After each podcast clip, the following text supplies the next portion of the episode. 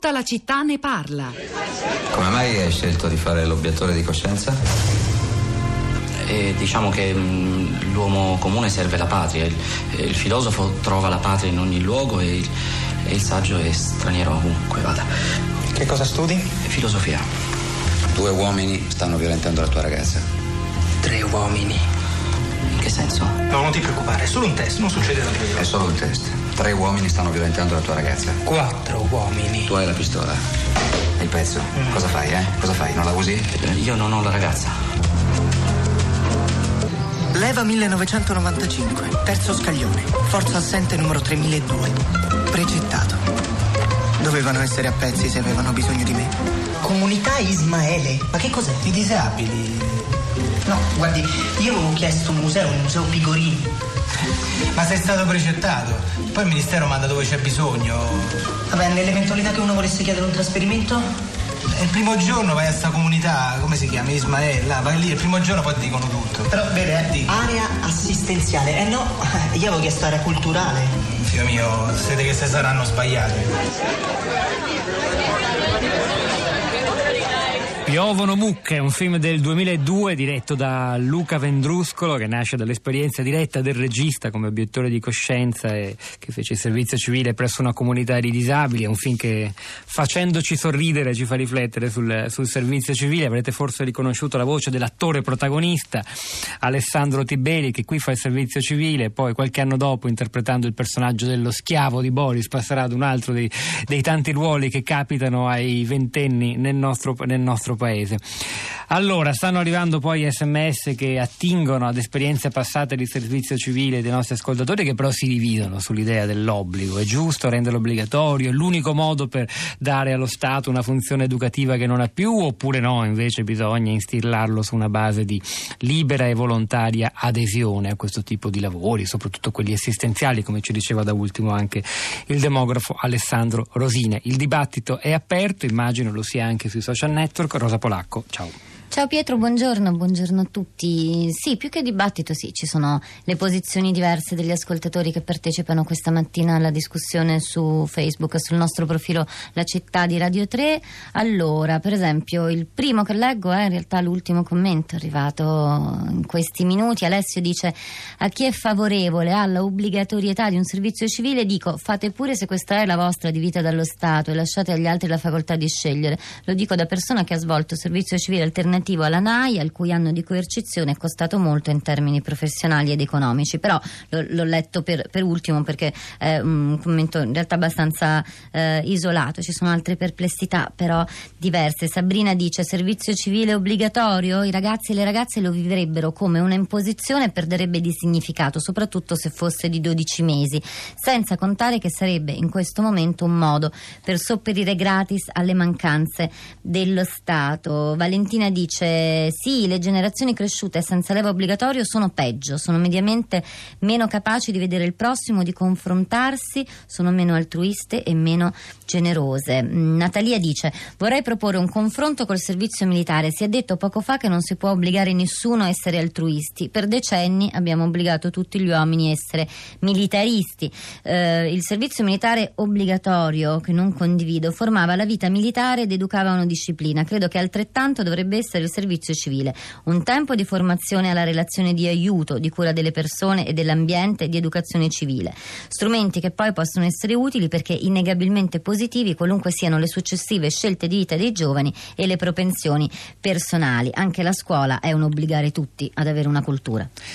Un anno è troppo, se poi arriva un'offerta di lavoro. Questa è l'opinione di un giovane start-upper intervistato dal Corriere della Sera, che ritrovate sulla città di radio tre punto blog punto rai punto it. Abbiamo fatto un'accurata rassegna stampa, le dichiarazioni eh, della ministra Pinotti, poi i diritti e i doveri del volontario, ecco le novità, il consiglio di un libro utile perché ci consente di, raffro- di compararci con gli altri paesi europei, le vie del servizio civile, eh, giovani e virtù civiche tra Europa Unita e processo di globalizzazione, un libro interessante di Raffaele De Fico. Poi la proposta di legge di Ermete Aracci nel dettaglio, se la volete conoscere, capire anche un po' meglio, contestualizzare l'intervento che ha fatto qui in trasmissione.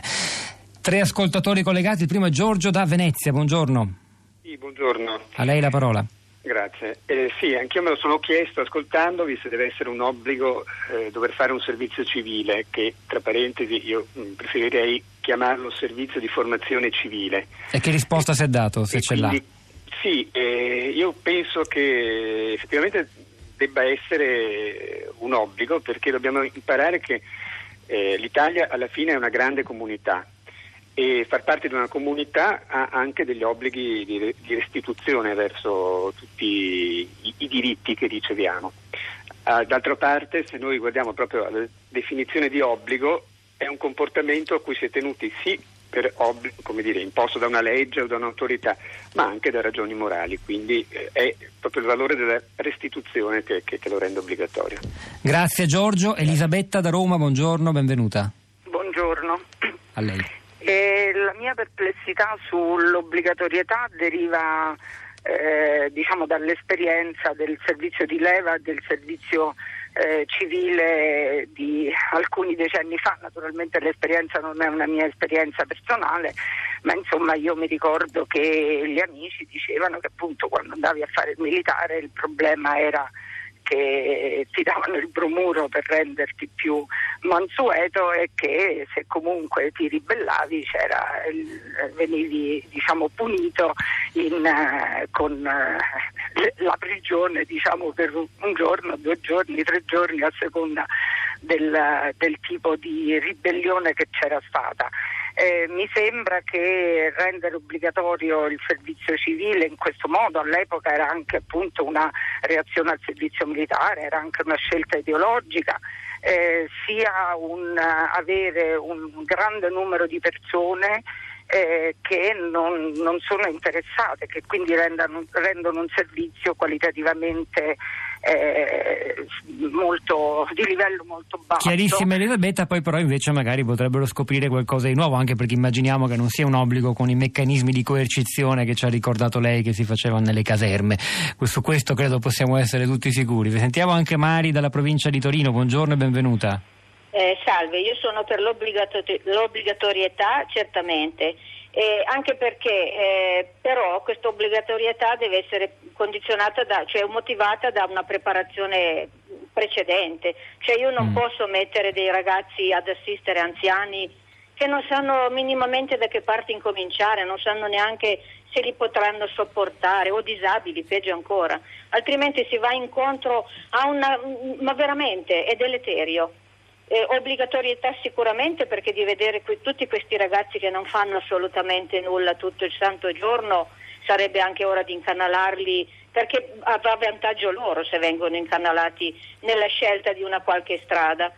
Mari, però la, ci vuole la una preparazione. La, credo comunque i soggetti intervenuti oggi in questa trasmissione ci hanno più o meno rassicurato, non si tratterebbe di mandare allo sbaraglio di fronte a sfide difficilissime di assistenza a disabili gravi ragazzi senza alcun tipo di preparazione, sarebbe anzi un'occasione formativa ed educativa in primo luogo. Rosa.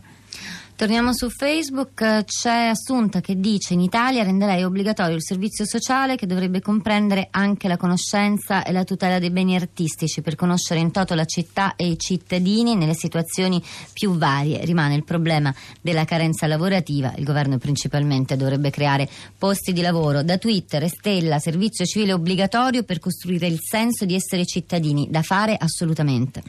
Due messaggi e via sms. Maria: splendida la proposta del servizio civile per i pensionati del professor Rovina. Rosina, l'abbiamo ascoltata poco fa, sono convinta che ci sarebbe un'adesione altissima, convinta e partecipata, cominciando dalla sottoscritta. Vedi lei di quante energie e competenze vanno sprecate oggi in questo segmento della nostra società. E poi ancora un altro messaggio: credo che in uno stato ideale nulla potrà, potrebbe essere obbligatorio, nemmeno la scuola, ma non essendo io un liberista non trovo scandaloso che lo Stato possa rendere obbligatorio un passaggio ritenuto fondamentale per la formazione del cittadino. Si chiude qui questa trasmissione, vi ricordo che sulla città di radio tre punto blog punto rai punto it, oltre ad altri approfondimenti che non ho citato per capirne un po' di più di questo interessante dibattito, tra poco sarà disponibile un riascolto di alcuni estratti audio della trasmissione. E poi che alla parte tecnica stamani ad assisterci c'era Nicola Pambuffetti, al suo fianco in regia Piero Pugliese, a questi microfoni Pietro del Soldà e Rosa Polacco, al di là del vetro Cristina Faloci, Florinda Fiam, la nostra curatrice Cristiana Castellotti, che lascia la linea a Radio tre Mondo. Noi ci risentiamo domattina alle dieci.